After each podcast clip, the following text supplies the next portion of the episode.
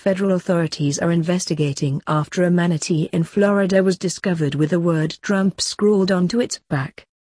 A spokesperson for the U.S. Fish and Wildlife Service told that the mammal did not appear to be seriously injured, saying that the word was evidently etched into the algae on top of its skin.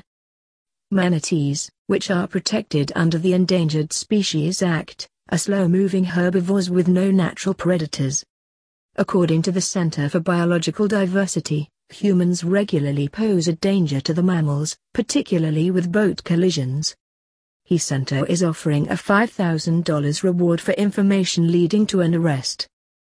Manatees aren't billboards, and people shouldn't be messing with these sensitive and imperiled animals for any reason, said Jacqueline Lopez, Florida director at the center.